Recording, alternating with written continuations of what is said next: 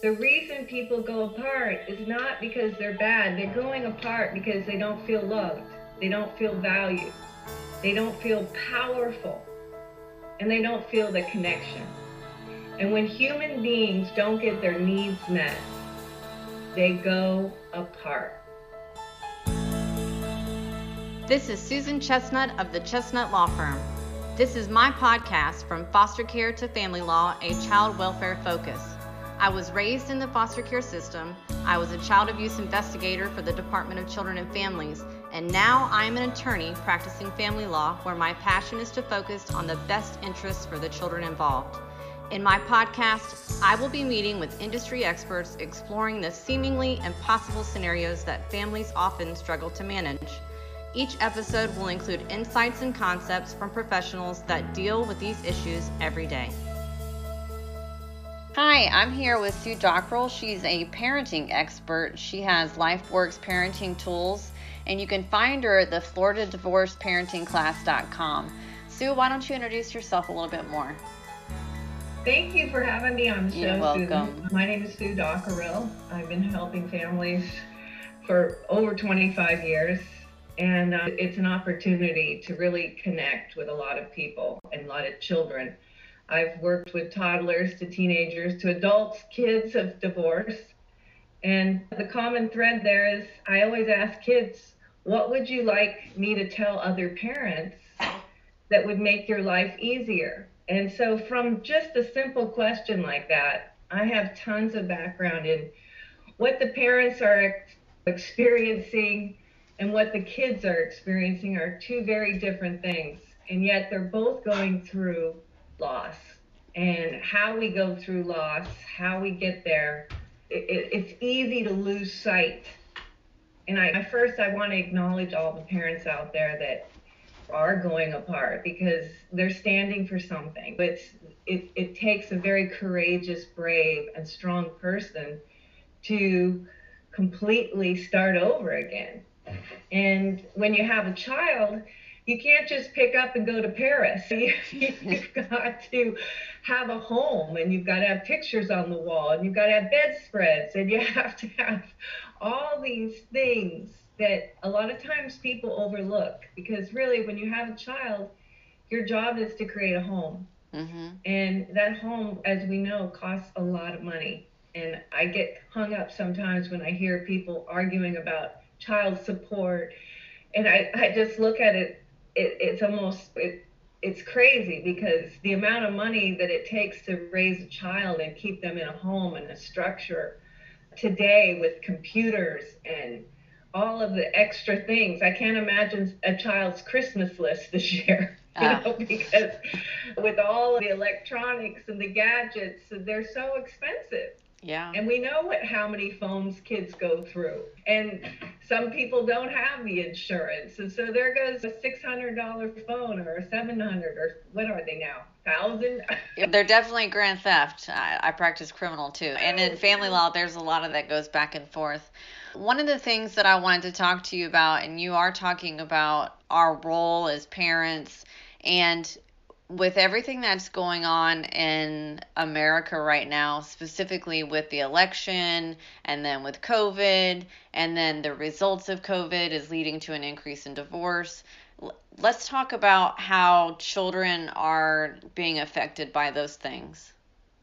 You can't turn on the news without, depending whether you're on Fox or you're on the other stations, it's like you're getting completely different view of the world Right. And I think it's very confusing for kids, especially like little stupid things. Like uh, recently, someone told me that her mom lost her best friend because she, uh, of who that she's voting for. What? And, and it's like kids are looking at, wow, how can someone lose a friend because they have different views? And again, I'm talking about loss. So when there's loss, we all go through a grieving process and I see children going through a grieving process. They don't know what to hold on to. And it, it's tough for them because we're not being the kind of models that they need. They're actually seeing a lot of bullying behavior and they're it's if you get hurt, you hurt them back. That we were moving away from that kind of genre because of instead of hurting people back, we actually could value what other people say and really understand them because in the end we're all talking the same language. Everybody wants better schools. Everybody wants our children to be safe. We want our country to be safe. And so it's sad to see that we're not being united on these things that we all have in common. We're being extremely divided. And it's happening on both sides politically. So I'm not pointing fingers here. It's it really is happening where family members are not speaking to one another and people are doing some very hurtful things out there and kids are looking at us. It's almost come on mom, come on dad, this is our life too. And they don't really get a say so. They're just following in the footsteps. And I hope we hit on modeling because children need to learn how to accept different people's opinions and be able to listen and to understand. And most importantly, communication, it's not about getting your point across, it's really about making someone else feel understood. Mm-hmm. Yeah. And once we do that, we have bridged, we've created a bridge with someone. So if my advice to everybody during this political strong time, it's like really fine tune your communication skills with just make people feel understood. And if our kids could just see that and learn that skill, that regardless of how other people feel, Imagine mom and dad, they're divorced, they're fighting, and instead of hearing that you hurt me, I hurt you back, you're actually listening to dad say, okay, I understand how you could feel that way. And I would probably feel the same way if that happened to me. And this is how I feel. And I'm sorry, it's not the same way you feel. But the solution is we're going apart. Mm-hmm. And that is the solution. And it should be the end of it. Now we get back to parenting. So you're going to be parenting from this home. I'm going to be parenting from this home. And research shows that parents who get along have effective parenting tools and have a bond with their child. Those kids come out of divorce really very resilient. And so it's not the divorce that's hurting children. It's our inability to connect with those kids to where we're making them feel understood. I call it responsible love when you can hold on to it with unconditional love. I know I'm being a little bit out there when I say, what if moms and dads could go apart and still have this unconditional love where you hold on to that not for the person, but for your child. No matter what, you still love that other parent because your child's soul and heart are tangled in between the two of you. And children can't understand. Just imagine if someone was hating your biological mom so bad that it scared you. It scared you to be with them. Mm. And vice versa. And then parents go, Oh, I don't ever put my kid in the middle. If you're not communicating with each other, I got news for you. You're putting your kid in the middle. And that happens a lot. So you bring me back to something you mentioned. I want to touch back on what you said about modeling because I feel like that's a leadership issue and then when you when we're talking about our specific circumstances in our country right now i can tell you as a 40 year old i've never been through some of what I'm experiencing right now. And so, as a parent, if you don't know how, if you don't have the life skills yourself to have as a framework, how do you help parents learn how to model appropriately? I know you have a co parenting Yeah, in co parenting 101, I actually get the parents both on the same call for four different sessions I pretty much babysit every communication they have, so I'm on every email and text. Oh, wow. And what I'm doing is I'm pretty much monitoring their behavior and just twinking them as they go. Just and really, when you're being effective, because you get different results. And if you continue to just throw the flame, the, the wood on the fire, it's just going to get bigger. And what I show parents is how to like to really listen to each other. You don't have to agree. You didn't agree before you got divorced. You're not going to agree after. Some of those kind of arguments that caused you to go apart, you've got to let go of. But see, unfortunately, people like to s- store up the evidence of why they left this other person or why they're divorcing. And they just keep bringing that up. It's almost like we want everyone in the world to know that it's not my fault. Mm-hmm. And so what children are learning is the same thing. It's not my fault. They're actually lying. It's a protection behavior. We learn when we're children that when we misbehave, we're going to get into trouble. And loving parents don't mean to give their children the message, I hate you. But every time we use anger to discipline children, the message is, you don't love me. Explain you cannot that. be angry with someone and express love at the same time. It's impossible. Go into that some more because I think I don't understand the depth of what you're saying, and I would like to. Unfortunately, it's just we've been had this ingrained in us. I go back to slavery. It's like people were whipped and beaten out of submission and fear. It was put into us to actually protect us, to keep us safe. God forbid you should do look in the eyes of, of someone and, and be disrespectful because you could become hurt. So, unfortunately, still in our parental practices, there's a lot of whipping and beating and, and submission. And it doesn't prepare you. Most kids learn to lie, they learn to lie to protect themselves. Huh. And this lying behavior is something that we grow up. Then we get married, and what do we do? We don't want to get in trouble so we lie. And instead of actually having a conversation where you could actually feel understood and find out what's behind this, but to, so often we can't talk about our, our insecurities or our problems. And in with marriages, especially, you look at even sex.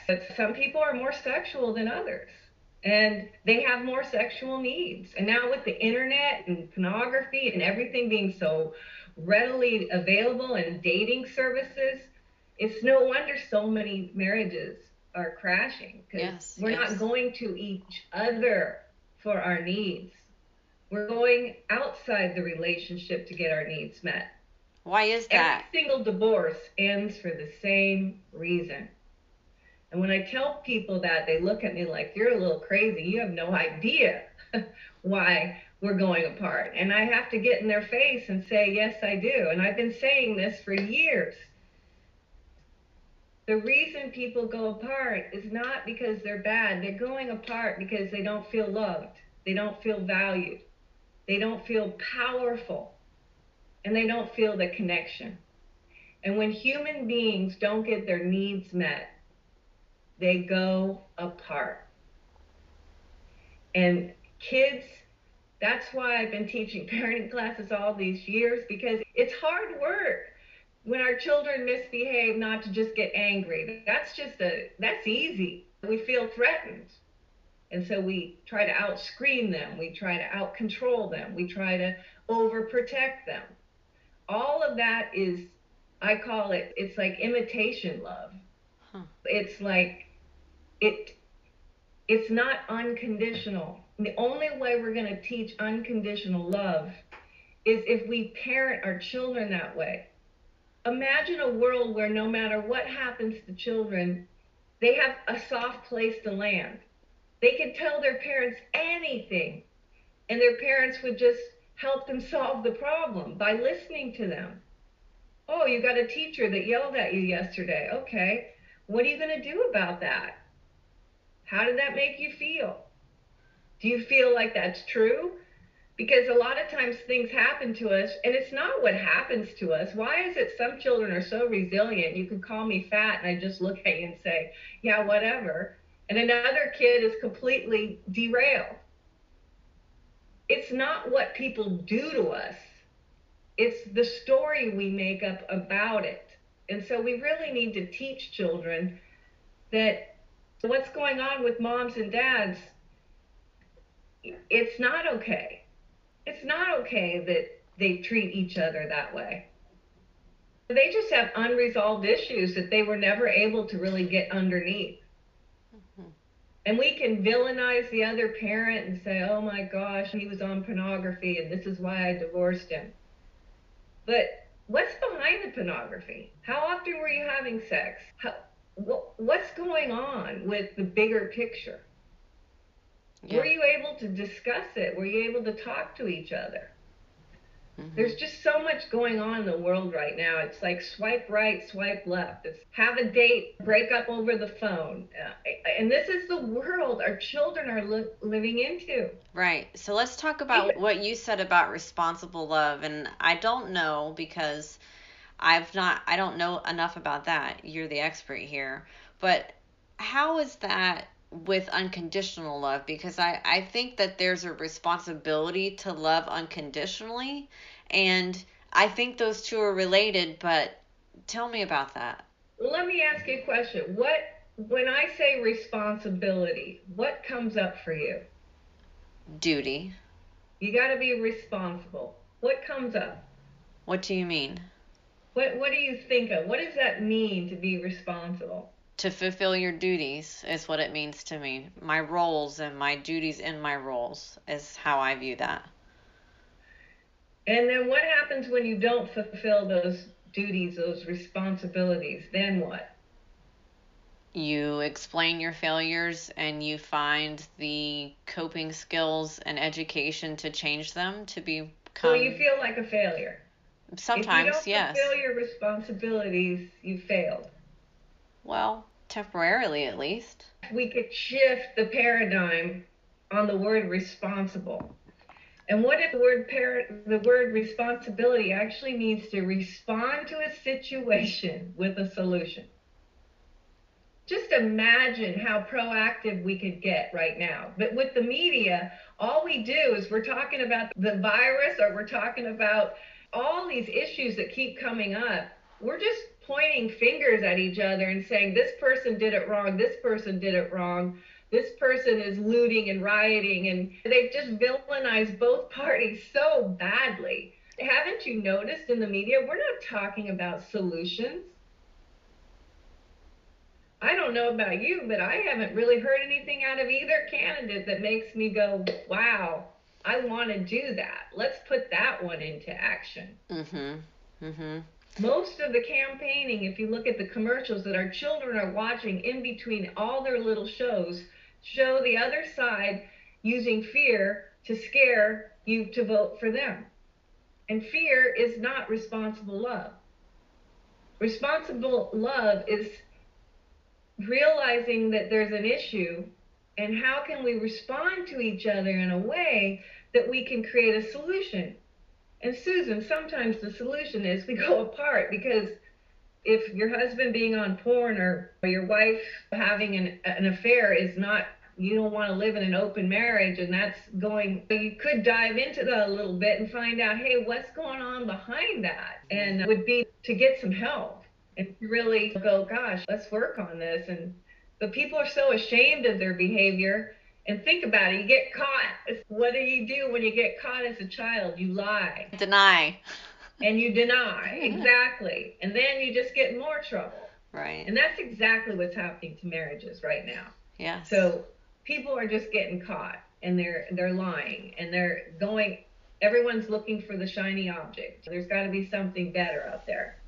So, um, what motivates us to always be chasing that shining object? Why can't we be satisfied with, and, and I'm not saying be content to the point that you are you have no hopes and dreams but why can't you be satisfied and happy? Why can't you find contentment in things? It goes back to our childhood. It's just a lot of times parents didn't know not because we're bad I, you know it I'm learning so much about parenting now. Really? That I have adult kids. I, I think I, I know more now than I've ever known the whole time. I, I did such a great job with all the redirecting when they were little and we put the spanking tool aside. We did lots of problem solving. If Kelly and Casey got in a fight, I would self quiet them. They'd go in separate rooms and, and they could stay there as long as they wanted, or they could come out and have fun and repair their relationship. And we had so many good times. But then as they got older, they got, became teenagers and kids are experimenting with sex. And then there's pornography and there's all kinds of things that our children are confronted with. And rebellion and screaming and yelling, and it's easy to, to yell over them. We want to control. But boy, when I'm this unconditional love, to be able to look at your child and say, no matter what, I love you. And mm-hmm. what are you going to do about your problem? And how can I support you? That's powerful. That is powerful. That I can't powerful. say I've done that. I really can't say I've done that. Came up with all these great redirecting tools, and they do work, and they really kept me sane as a parent. But then there's another level. There's another level of what my son got busted for marijuana, and he spent six months in jail, and it was very painful for all of us, especially since he's got mental health challenges, and his weed is his medication and his way of feeling normal now he's got a psychiatrist he's working with who prescribes him marijuana. it's, you know, it, it it's a different world. But look at the stigma, how the stigma between the beginning of that story and the second half of that story completely becomes eradicated once there's a professional intervention. Do you know what yeah. I mean? The stigma changes. He was so afraid of taking prescription drugs and he heard about all of his friends that got addicted to things like he lost three high school friends to overdosing. Mm-hmm. And he was petrified of those things. Yeah. And he got set up in Martin County where they said, Here, will you just find me a one bud of marijuana? and he said, Mom, I was so stupid. I just wanted to help him. So he found him one bud of marijuana. And the guy set him up three times. Ugh. My son has five felonies now. Oh my goodness but he's also resilient and it's a life experience because looking back on it i think it's just part of his journey and these kind of experiences might be keeping him alive because his other friends died and you're bringing me back to the conversation we had before we started recording about how we need to have a, a way of coping and be taught those skills. I think that, and I was also telling you earlier that I think as parents that we lie to our children and we let them live in a land where we don't teach them about responsibility. We don't teach them about how our actions affect others and, and all of those things. And that is lessons that they have to learn. I would rather help and encourage my daughter with those lessons than have other pe- people teach them to her. I let's talk about the pandemic thing real quick about children in school because my daughter's in middle school and having to wear masks now she's being labeled as disruptive because the kids can't even hear each other talk and they're they're sitting there strapped into their little spots that they're not allowed to move or socialize with their masks on and they it's a completely different environment. Have you been hearing that from some of your clients? Yeah, it is frustrating. But again, we got to go back to why are we wearing masks? And and the kids were they're so tired of hearing it. But a lot of these kids are hearing that it's not real. It's fake. Mm-hmm. And so, can you imagine what some of the kids are thinking? It's like their parents don't wear masks. Why do I have to wear a mask? And this pandemic has just taken us all by surprise. And it continues to surprise us. Nobody is, it, it's like when we get hurricanes in Florida. Mm-hmm. You didn't make the hurricane show up. So it's not really your fault when the hurricane hits. But how you prepare for that hurricane can make a difference on whether you survive or not. And I think we really need to go back to why are we wearing masks and get the kids more involved in the solution. Again, back to responsible love. It's I don't know if the kids are giving them get uh, if they're actually giving them the opportunity to share their feelings hmm. of how frustrating it is to wear the masks, of what they think, just hearing someone's feelings and making kids feel understood about how frustrating this is without fixing it. So if your child comes home and says, I got in trouble because I did this or that, I don't know about you, but if you got in trouble, Susan, at work because you did something and you came home and you just wanted to let it go, you just wanted to, you don't want anyone to fix it. You don't want anyone to yell at you or take your TV away from you. When we have something like that happen to us at school, we want a soft place to land. What if it's just okay? What about the teachers? They're frustrated too. Oh, I can't imagine how I've, I've spoken to some of them about it, and they're when I was saying earlier that none of us have ever experienced this teaching in a pandemic. Giving your daughter just a little bit of what if we teach responsible? What if your daughter could actually have some compassion for that teacher that called her out? Wow, what do you think it's like for that teacher? And what can you do next time? How can we use this situation and make it better? I think kids want power. See, that's what parents and teachers tend to do is we take children's power away. Keep going. And redirecting is really about giving children more power. The child that doesn't want to wear their seatbelt and you're struggling to put them in because you're in a hurry, you're going to watch. The more you try to force them, the more they struggle. What if instead of forcing your child into their seat, you actually give them more power and you say, you know what, you're the policeman of the seatbelts in the car. Uh-huh. Mom can't even start the car until you tell me it's safe. And you know what? I did that with my kids, and I remember one time I started the car and I didn't have my seatbelt completely buckled. Oh. And I got called out on it. So I had to stop the car and buckle it. But you do a few of those, and all of a sudden it's wow.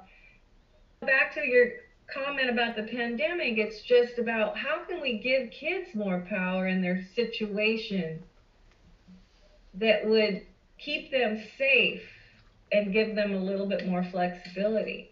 We know that being outside being six feet apart is a safer spot.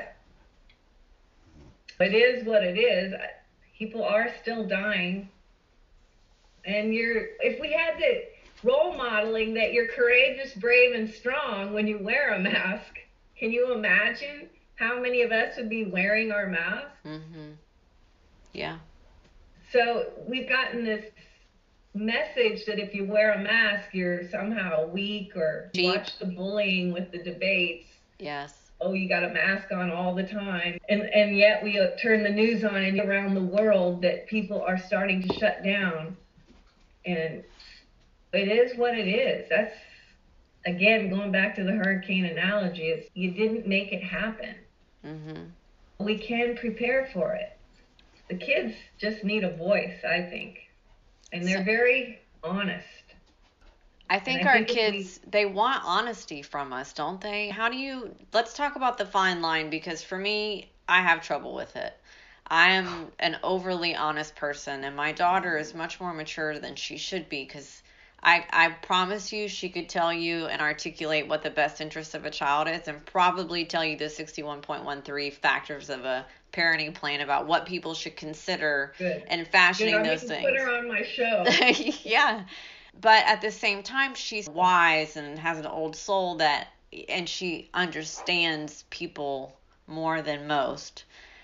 I've always been honest with her, but it comes to a certain point where I don't believe that she has the emotional experience to process the things that adults would talk to their children about. And I guess I want to bring it back to what you're talking about between the election and with school. I don't think that they've been given an opportunity to even have any say in how it's all being conducted or have any they don't get they don't even get to explain to the teacher I wasn't trying to be loud. I can't hear I nobody can hear me with my mask on and we're in a group project. They just not they're not giving any voice. How can we do that? How can we do that better? I know I need to do it better. Well, I think too just lower the bar a little bit. Our expectations get so high, even the kids' expectations get so high, and it's kind of sometimes they just have to just be resilient. It's yeah, my teacher yelled at me because of this happened, and but I'm okay with it. Mm-hmm. It's like that person's going to be a whole lot stronger than the person that is derailed going back to bullying, all those things. Why is it that some kids can get called out and they just laugh and walk by, and other kids get called out and they fall apart? I think we have to build some resilience, and, and the way you do that is when your daughter or son comes home, whatever experiences they're going through, make them feel understood, but don't fix them. Mm-hmm. And in fact, encourage them by asking questions. What did you think about that? What did you make that mean? Yeah. And what did you make that mean about the person that said it or the teacher that said it? Isn't that interesting? It's wow the kid that's being the bully at school it's he's the one we need to feel sorry for that actually happened there was a child that and bullying happens all the time and i don't want to single out anyone but i did have experience with my daughter where there was a and you were an educator so you will appreciate this. There was a child in a classroom whose mother was incarcerated and he was being raised by his grandmother. And no as a blanket classroom activity, the teacher had everyone in the class write their mother a Mother's Day card and paint and do all these things. And this was a trigger for this child because his mother's in jail. And it's not as if he can actually go give her his handmade Mother's Day card and those type of things. And so he had an emotional reaction to it with my daughter and got physical with her. And while at the same time that I wanted something to happen to that child discipline wise because when you don't have discipline and structure in school you're teaching children that rules don't matter the other children and you're making them feel unsafe in their environments. But at the same time this particular child had a rough home life and i knew because of my expertise in my area of compassion and, and my business that this child was going through something that I felt that if the teacher had been a little bit sensitive as to the circumstances to that particular child, that it all could have been avoided. Yeah. And sometimes it's good that it's not avoided. Sometimes it's just good that it happens. But we're not trained to know how to handle these things when they happen. I, when I was a school teacher, I had a kid that was just destroying the classroom. He was really just out of control. And his consequence was I said, Hey, you and me, at, I don't even think they have recess anymore, but this is back in the day when we had recess. I said, You're with me. And he's, What? And he threw a little fit. I go, No, you're going to walk around with me for a while. And as we walked around, I was like, Hey, what is going on with you? And that's when he told me that his mom was arrested and his dad and he doesn't know if his grandmother's going to be there when he gets home. And I just said to him, Here's what I can tell you for sure I'm going to be here for you. Mm-hmm. And it was just being that one person that was there for him. And your daughter might start to look at, wow, what if she could be that one person that says, hey, it's okay. When people are mean and angry, it's, wow, you're just hurting inside. Mm-hmm. Take the time to go, I know you don't mean to hurt me, but you must be upset about something. What is it? And to teach children how to do that, we're not modeling it right now. No, we are not. We're really divided, and we're really showing our stuff here with the flags on the grass, and we're divided. The media is divided, so it's moms and dads that are getting divorced are divided and I always tell parents that when we're all divided, it's like a child is jumping out of a plane without a parachute because they need to feel the connection. Mm-hmm. They need to feel valued. They need to feel like they belong. They need to know that mom and dad, our country, we're all Americans. And yet we're being fed this on both sides of the news. I always watch both news stations because I just want to hear what the other side is saying. And wow, when you start doing that, it's no wonder we all feel the way we are. We're really getting fed this malarkey, as Biden got made fun of for saying on uh, Saturday Night Live. But that's a real word. Malarkey. It's like we really are being fed all this stuff that's, you know, the Democrats are the terrorists and the Trumps are the rednecks that are going to get their guns out and start firing. It's wow, we're creating a civil war in our own country. Well, I'm afraid that could be what is happening with all the division. It seems Yeah, almost you know what? intentional. We need to just take a deep breath hmm and hopefully people are watching this podcast or this show and can start to go, wow, you know what, you're right. And what could we do for our kids where we just, whoa, bring it down and start with just your own home instead of using anger to control, because parents bully their children. I think so too. And I had someone tell me, and I love this person dearly, and I- don't mean anything negative by sharing it, but at one time I was told that fear is respect. And I very much disagree with that. I find that to be a bullying type technique. And I, I, tell me what you how you think about that. Think about this. So the child that grows up in the home that is taught that fear is respect. What do you think they're going to do when they grow up, fall in love, get married, and they're in their marriage? How do you think they're going to treat their partner in order to get respect? I don't know.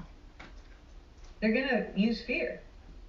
And we all know that even victims can only take so much of it. They're going to dominate in their relationship. They will find somebody that they can scare into being good. And unfortunately, that doesn't last very long. Marriages don't last very long. We need to teach unconditional love. And the only way we can teach unconditional love is every time your child makes a mistake, every time your child misbehaves, respond. Use responsibility. Respond to the situation with a solution. And hopefully, it's your child's solution. I always spend a lot of time trying to figure out whose problem is it. A lot of times, parents are trying to solve problems that aren't even their problems. Really? Like what? Oh, think about it. If your daughter had a problem at school, is that your problem? No, because I feel like that's part of her own life experience that she needs. No, but there's a lot of parents that are going to run down to the school and they're Uh, going to start pointing their fingers. I've never been one of those parents. And the fun part for me is I try to teach her about your other people's perception of you is not your responsibility, although you have a responsibility to be a caring and respectful human. You can't control other people's perceptions, other people's realities. You can do the best that you can. Like I try to teach her that, but so what keeps happening is these adult figures are trying to scare her and they say, I'm just going to call your mother. And my kid is like, that would solve a lot of problems. Please. It's not that I excuse her behavior because I tell her that might have seemed a little bit disrespectful or you probably could have reacted a different way. Maybe your teacher perceived what you said in this mm-hmm. manner. It's all about perception. But when you tell my daughter, threaten her with, I'm going to call your mother, my daughter's like, please call my mother.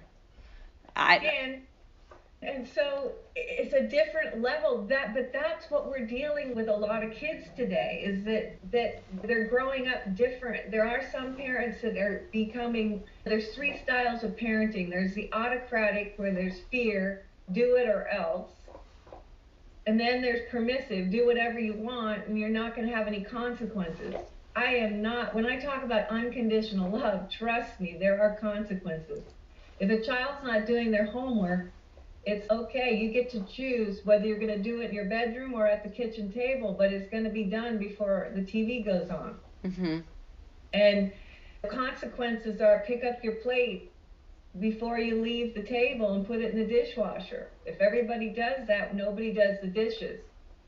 If you forget to do that, then maybe the consequence is that you do the dishes for everybody tomorrow night. Because I picked up your plate and I did the dishes for you. It's and it was really a lot of work for me to have to do all the dishes. Tonight, you're going to get a chance to experience what it's like if I don't pick up my dish. hmm And it's you're not doing it in a way that's mean. You're doing it in a way that's related, that teaches respect, teaches responsibility, and it's reasonable. And a lot of parents, they really don't have these consequences in their heads before the child misbehaves. So you really have to think this through. I had one friend of mine, he's a dentist. He was like, Sue, I hate your class. It drives me crazy. I go, why? He goes, every time my kids misbehave, before I would just scream, react, and yell at them and it would be over. Now I got to stop and think. but and we laughed because I said, the good news is when we react, we got the saber-tooth tiger on our back, and what's happening is your brain is being it's that fight or flight button that's triggered, and yep. you're just being very primal. And we all know a four-year-old can bring down the house, so it can feel like you have a saber-toothed tiger on your back.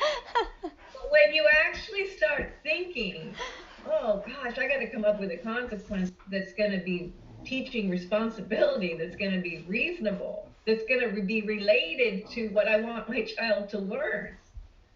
And really, what I want my child to learn is that we all have to, if we all do our part, it makes it easy on the household.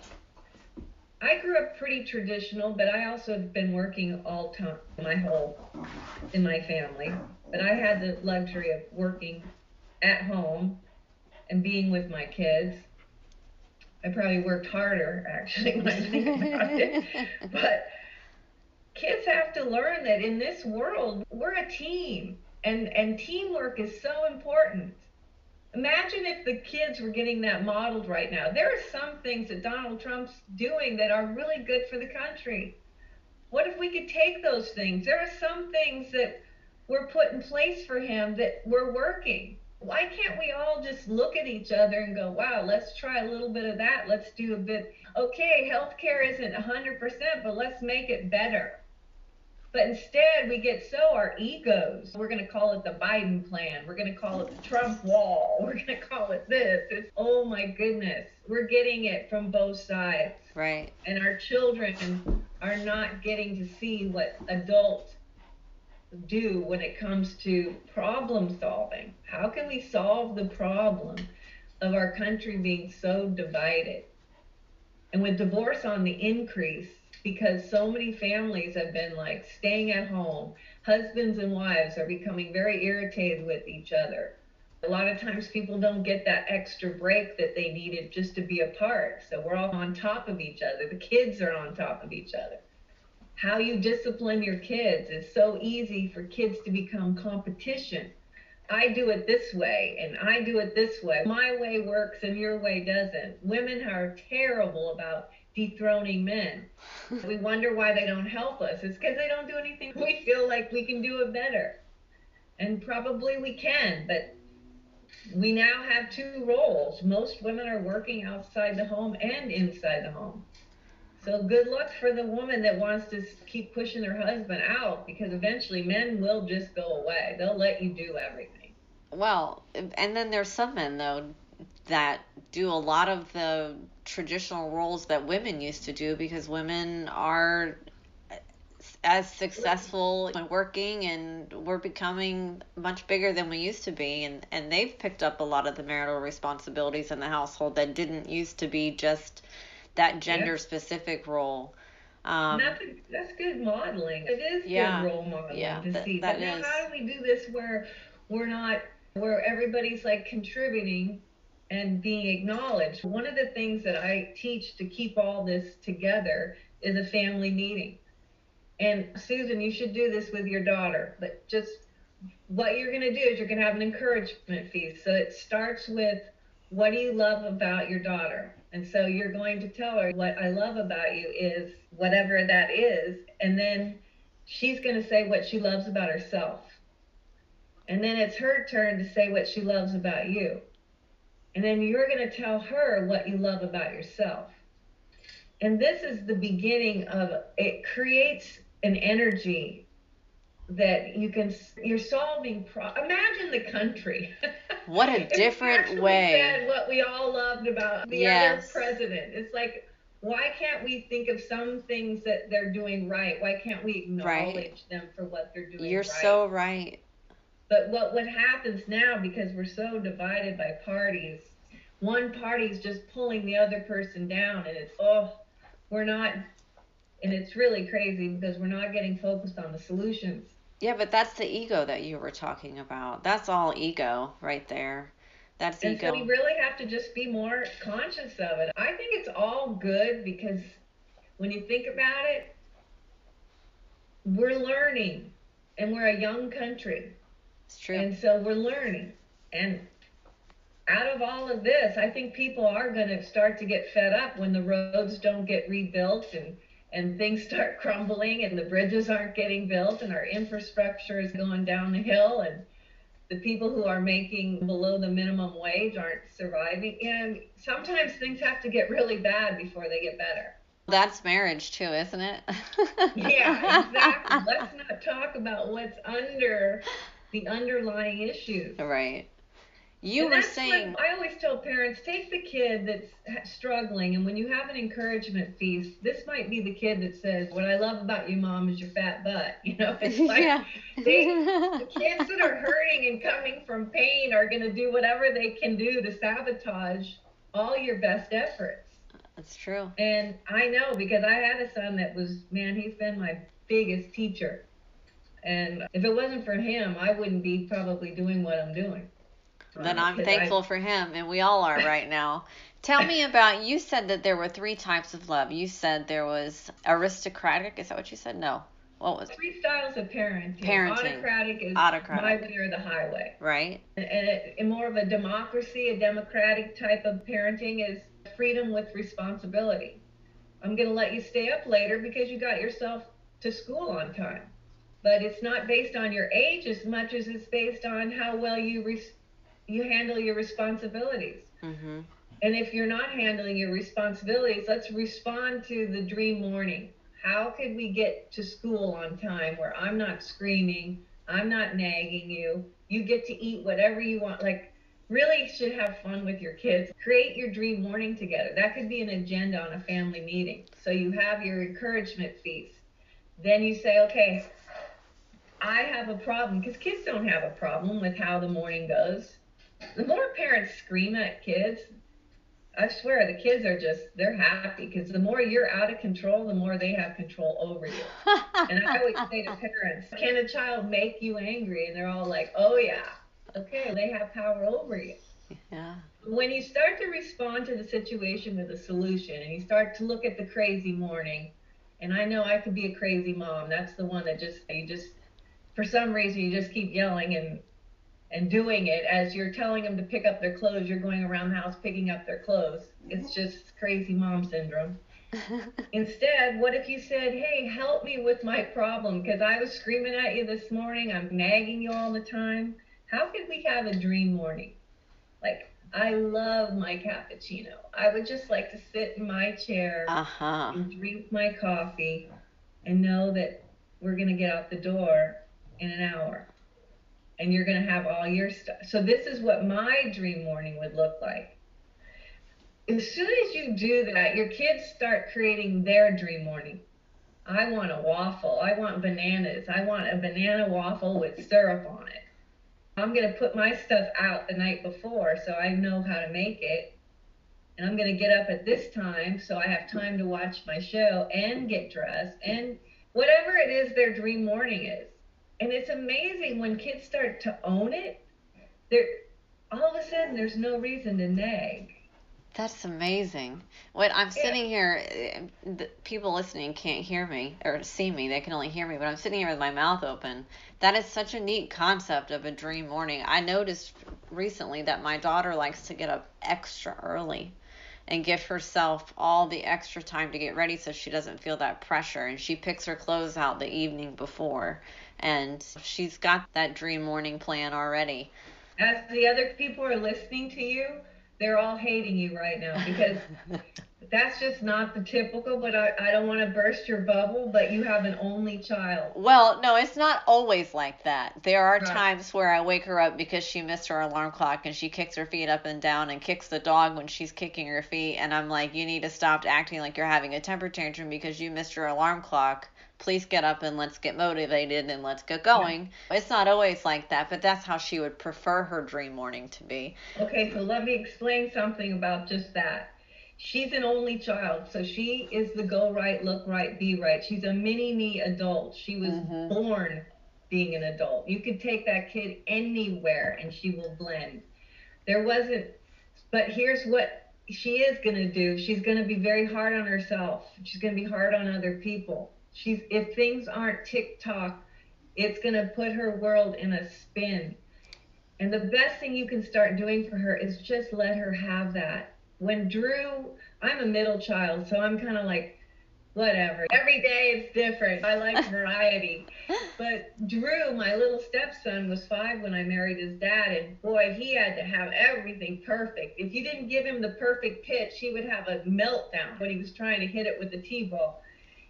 And in the beginning, before I started teaching parenting classes, I would just start telling him, I'm not going to play with you if you act this way. If he lost in a game, he would just throw a fit we'd be going to the car and he'd have to get there first before everybody. And his little friends would come over to play and if if he wasn't the boss, within a few minutes they'd all be leaving. Huh. And the old me would be like, you can't treat people like that or they just aren't going to want to play with you. But then I shifted. Oh. And the oh. energy went from making him wrong to acknowledging him and making him feel understood. So how did you do oh, that? It's so important for you to have things perfect. And just by doing that, things just went. And it, my relationship with my stepson is phenomenal. The kid, he's 32 now, but we talk almost every day. Aww. And we wouldn't have the relationship that we have if I didn't have the tools. Because shifting and just making your kid. I don't know why I couldn't do it with Casey earlier. He definitely gave me more to, because he's not the first born, because typically Drew was. And so this also happens when you've got kids that are farther apart, you end up with two firstborns. And if you have one that's the go be right, look right kid, which Drew was, how do you compete with that? Hmm. And I can see where a lot of Casey's behavior was like, I can't be like that, so I'm going to be like this. And it's it's interesting because with firstborns and only children, there is no mediocre. I'm going to be the best or the best at the worst. Does that make sense?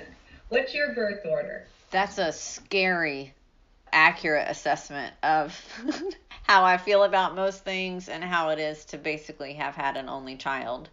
Are you a firstborn? I I was a foster child, so I have always felt like an only child.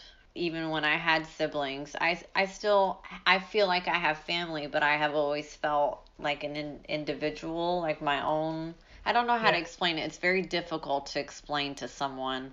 As a foster child, you feel like you are your own family. And then you collect people into your family, but that you don't really have your own where you belong. Does that make sense? Yeah, but your girlfriends are really important to you. So when you do make a friend, they're a friend for life. Yep, those are the only kinds that I like to make. yeah. Yeah. Because that's what happens with only children too, is that they typically will hold on to people a little bit harder and, and uh, but do you catch yourself being hard on yourself? Do you find oh. yourself going, why can't the rest of the world get it together? If I can do it, how come they can't do it? Yeah, of course, a little bit. I, I try to be understanding and realize that we all have different experiences that mold us into completely different people. And I think that's what you've been talking about the molding by the leading and the role modeling. I yeah. so I, I see our roles in that. Now, what can we do? I let's talk about what you provide as a service because it's very important what you're doing. I know that from firsthand. I've been doing family law long enough that I ha- I've developed a new tactic. Honestly, I can't get anywhere in negotiations half the time with parents who are so far on each opposite mm-hmm. end of the spectrum. So then when I get them in court, I ask them, "Would you be willing to do a co-parenting course?" Oh, you would, and then it gets ordered so that they're having to do the co parenting course. And I know about it, but tell the listeners what it is, what how you de- develop like your plan and your strategy, and just how important it is.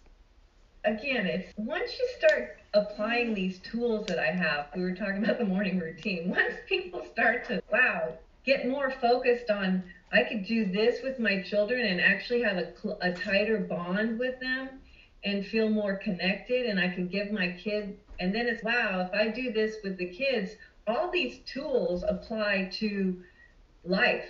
So think about going to work and you've got somebody at work that you're annoyed with every day. It's you start to understand that this could just be you can apply these tools in every aspect of your life. Mm-hmm. And so when I get people, I, like the last webinar I did, I had six couples, six parents that were divorced on one call. And all I ask is that they show up on the call, that they're present, and we do uh, role playing. I, I have my PowerPoints of my programs. I talk, focus more on the children. And it's getting them to realize, wow, this is, and then sometimes I actually talk to their kids. So I get, you know, just from asking them what's working, what's not working, I can talk to the parents in a different way. But my one program that is, you know, co-parenting 101, it's four hours. It's the one that everyone has to take. And I really want people to go to LifeWorks Parenting Tools and lwpt.org and, and watch that on their own before they start with me because it's videos of me teaching live classes. And they really, I talk so much about why people are going apart.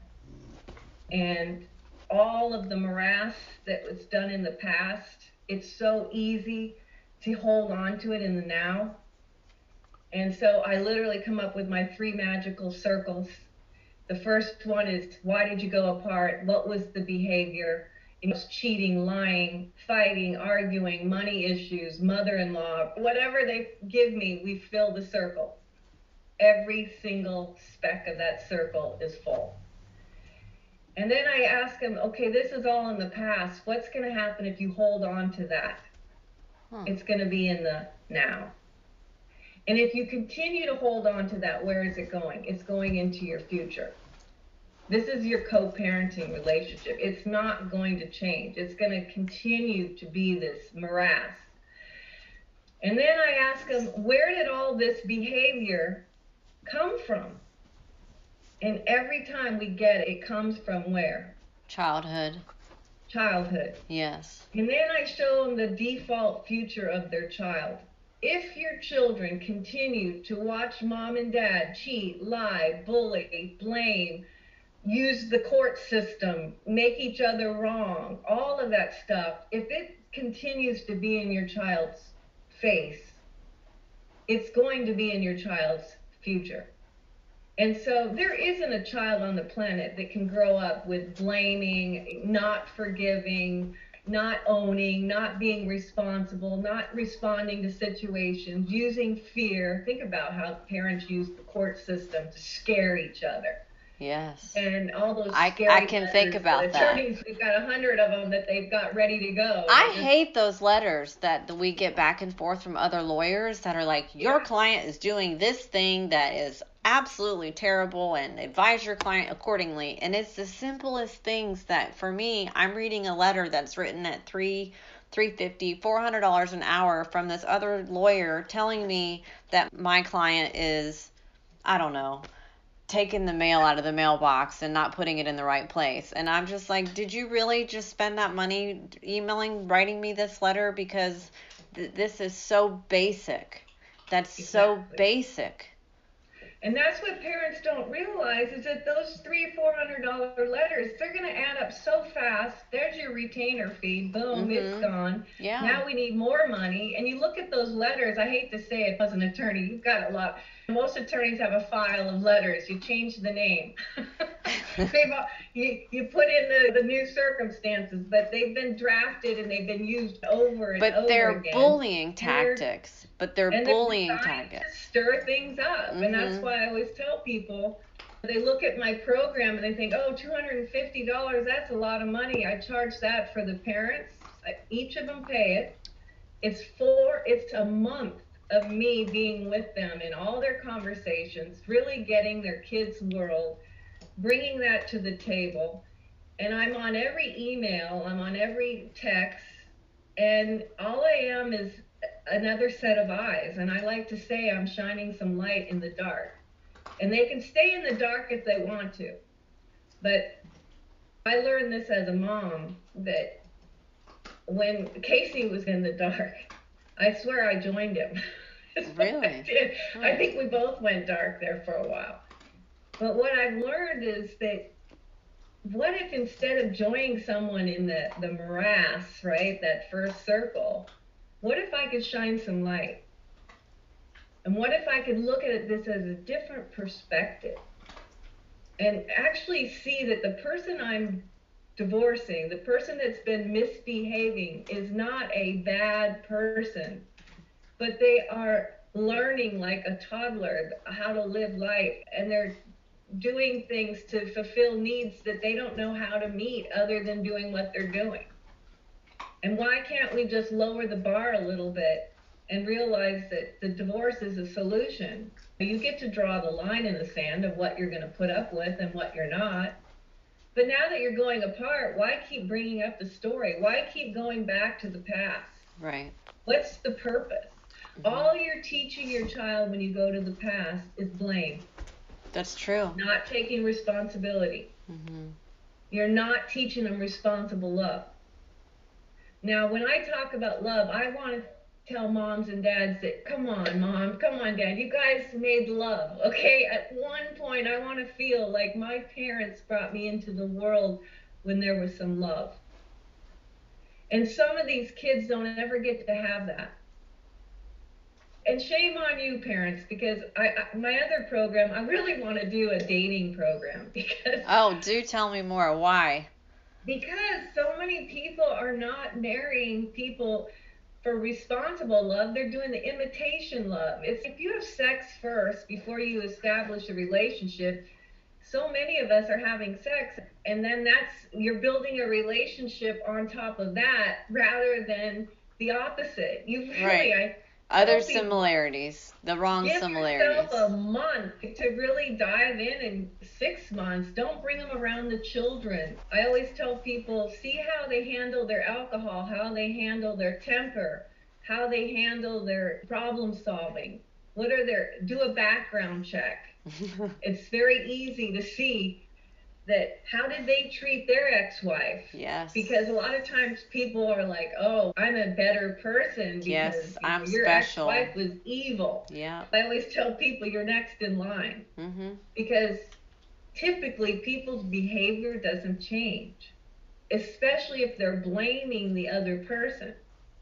But when you can start to look at yourself, wow, gosh, we had a sexless marriage, whatever. Maybe I need to reinvent myself mm-hmm. and become more sexual, become more liberated in some ways by feeling more connected to yourself and what is it that's going on that I'm pushing people away?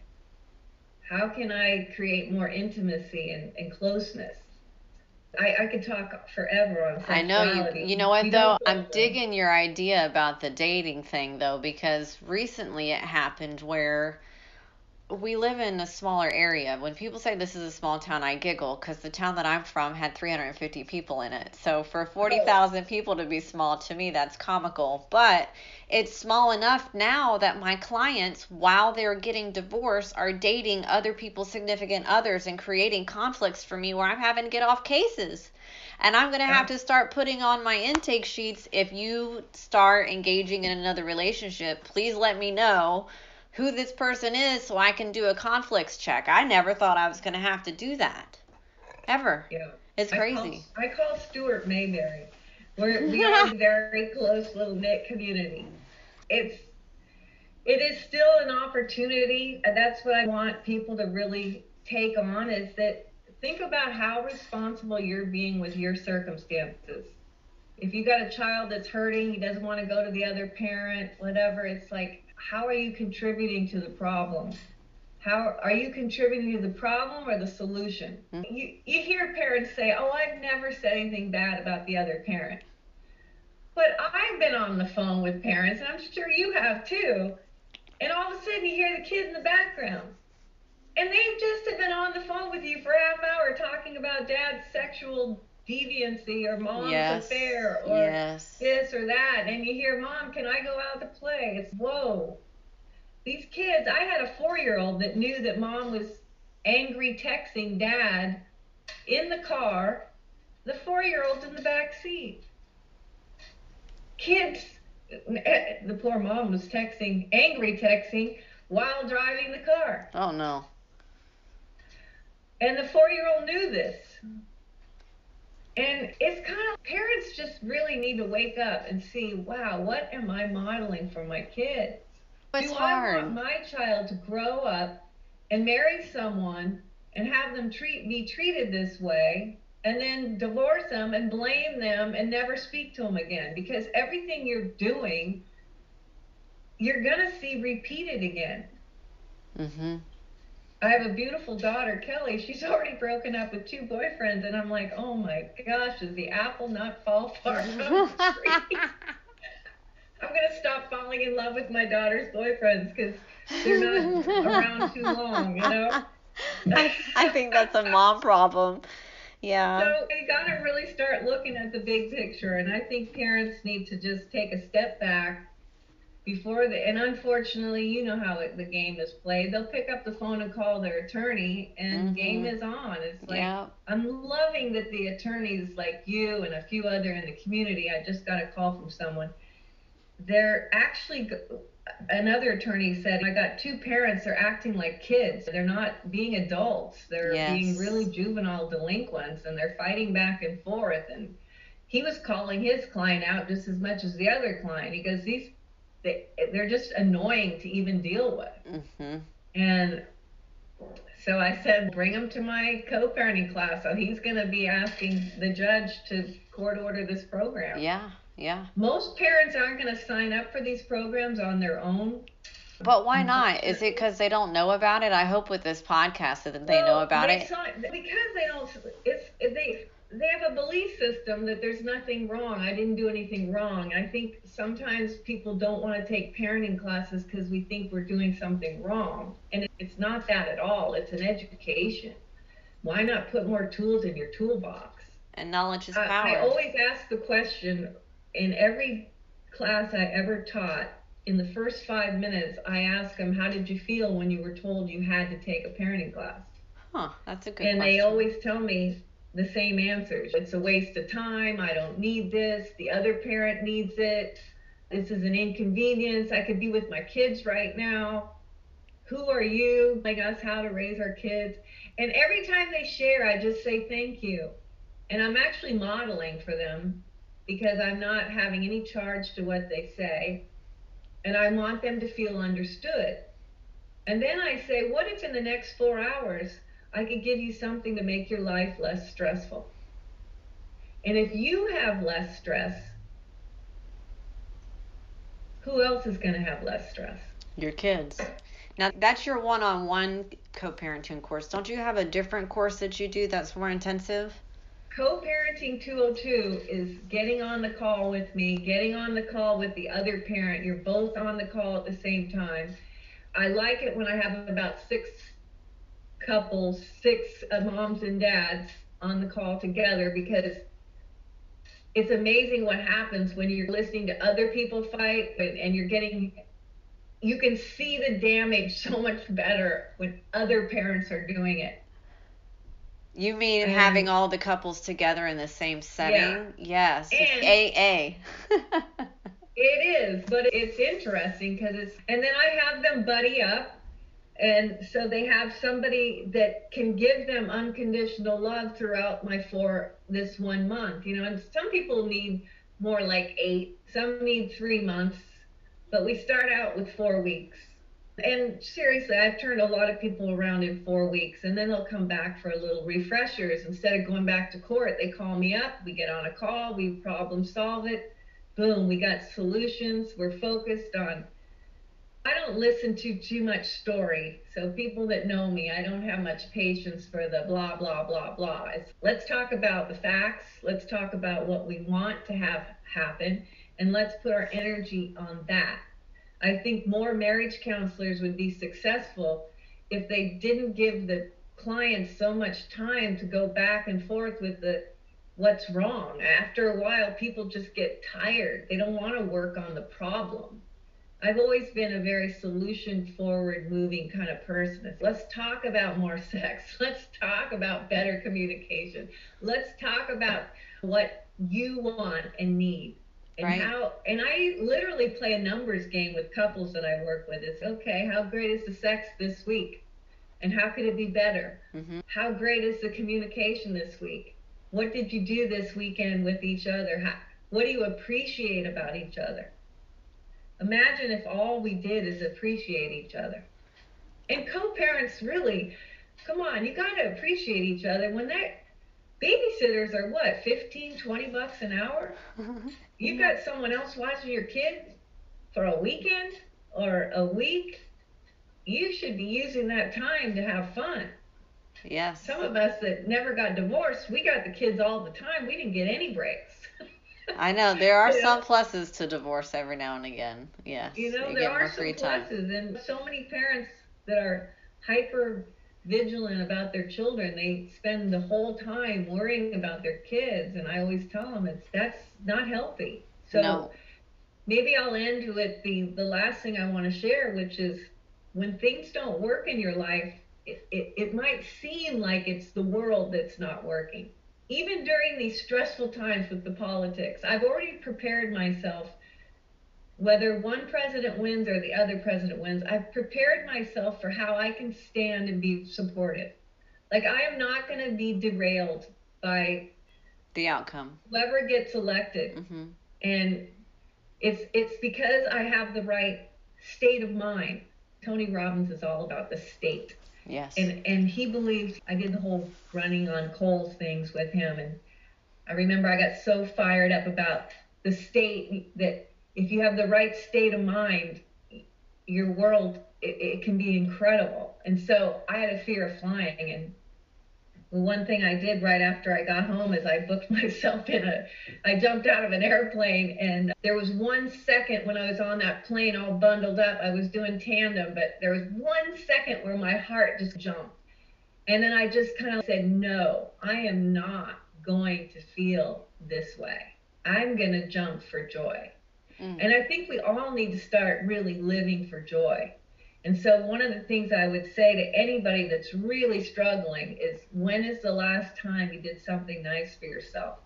hmm And I don't know, I don't even count getting your nails done or your hair done because for me, it's just maintenance. That's you know? how I feel about it. I, I see it completely things. inconvenient and overly expensive. Yes, and I have a hard time sitting still that long. But Me too. what I really love is horses, and I want to get out there and be around some horses and get out there in this beautiful weather and be outside. And we live by the most beautiful beaches in the world. We do. When is the last time you just walked on, on the beach? hmm And those are simple things that you really don't have to have a lot of money. You just have to get out of your whatever, your rut, and go out and experience something like that. And as you're looking at that big, beautiful ocean and this beach, it doesn't matter who's the president. It's like, how are you contributing to your own happiness every day? How are you contributing to resolving problems? Because let's face it, when we solve a problem, it makes you feel good. Yeah. It's probably the only reason why I do what the I right do. Direction when the way you show up, your relationships become stronger. hmm And so, how will you show up going forward in co-parenting, if you continue to try to put on a relationship, it's like putting, I call it, if you put sugar in mud, it's not going to make it taste better. But if you just let go and start fresh, from nothing you can create anything.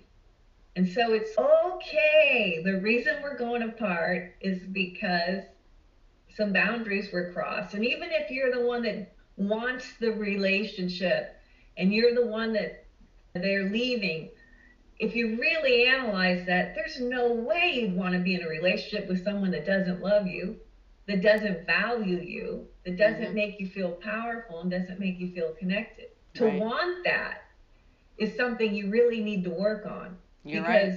that's a child. If you didn't get your needs met as a child growing up, a lot of us, the way we got our needs met is what we think love is. And so if you grew up with a very autocratic parent, you could have married that guy, but no, you married that guy. And that guy probably has positive and negative traits from your childhood.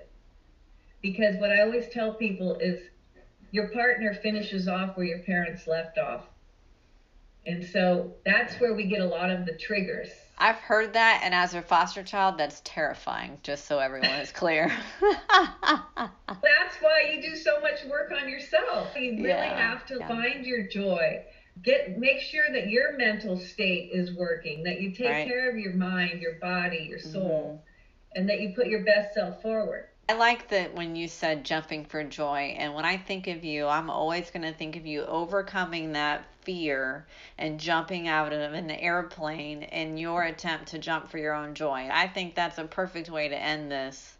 So I'll even send you a picture of me jumping for joy, and good. you can see my face because it is so happy. And I end my. I'm gonna use that as the piece when we put this podcast up. Your face jumping for joy. I want that because I, I would rather have a parent be able to jump for joy with their children through a divorce process than live in misery and in the past. So. And, you know, just asking you a question as an attorney I often think, okay, maybe they don't want to use me because they want the parents to fight. There are those. But what I always tell parents is it's not really true, and maybe I'm wrong here, but I think attorneys can make more money if they just move through their clients, get them divorced, and move on to the next one. Well, that's how I feel about it, but there's different breeds of attorneys and there's different ways of going through about the divorce process. I focus on the parent and their role in the family with their husband and how to maintain the safety and security of the unit even though the dissolution is taking place. Like I'm more about that style. There's other attorneys that they're more about papering the other side to death and writing those 16 letters at $400 an hour and focusing on the paperwork part of it, which yeah, that's all important when you get to the end and you're working the numbers, but that doesn't help people get through the process by paperworking them to death. We need to help them get through the process of and being able to say, and this is why I do my podcasts.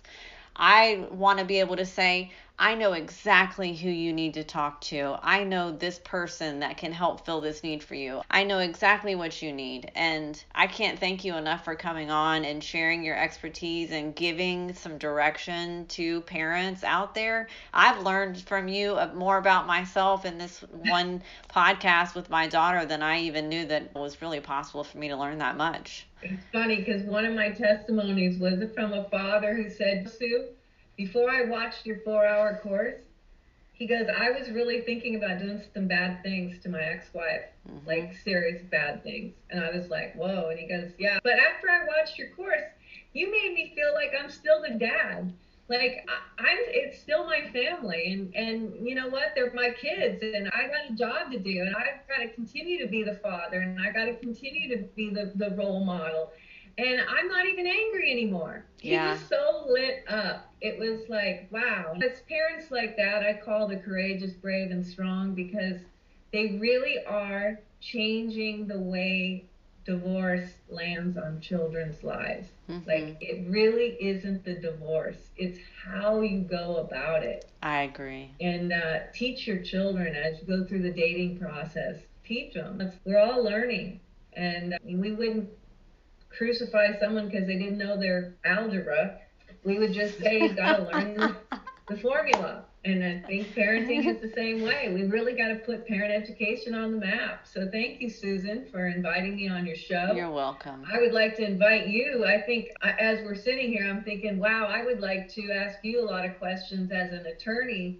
Oh, uh, I would love it. Learn because what if we could create another show for parents where they're really more aware of the games that are going on in court. Oh man, boy, so that they don't get sucked in and they can really pick and choose their attorneys wisely. Because I think sometimes parents, when they choose attorneys, they want to go for the one that's gonna. I had a couple that he had a lot of money, a, a huge company, and he picked one of those attorneys in town, and they both came to my, this is back before the virus. So I was teaching live classes and she was in my class and he was in my class. And at the end, she asked if I she could stay and just have a private session with me. So at the end of class, we stayed and we worked through some of her issues. And she went home to her husband, who they were headed for a battle. In fact, the attorney said to the dad, "I'm going to put my foot on her neck." And when she went back to him, she just said, I really want to give this another try. Whatever she said to her husband, who she was going to divorce, he called me and said, Here's $4,000. I want you to work with everybody in my family. Um, wow. My kids, I've got five kids. So, to make a long story short, I worked with the whole family and they moved to Colorado. And I've got a plaque on my wall that's you know them saying that they no longer need the the uh, services of an attorney. It's exciting to be in this work. It's, it's it a is. privilege. I love uh, helping people. Yeah. And uh, again, thank you. You're welcome. And I've taken you up on that. I think that's a great idea because I could tell you from my perspective a lot of the ways that people are purposely sabotaging their future during their divorce. And I think yeah. that could be the topic of our next one.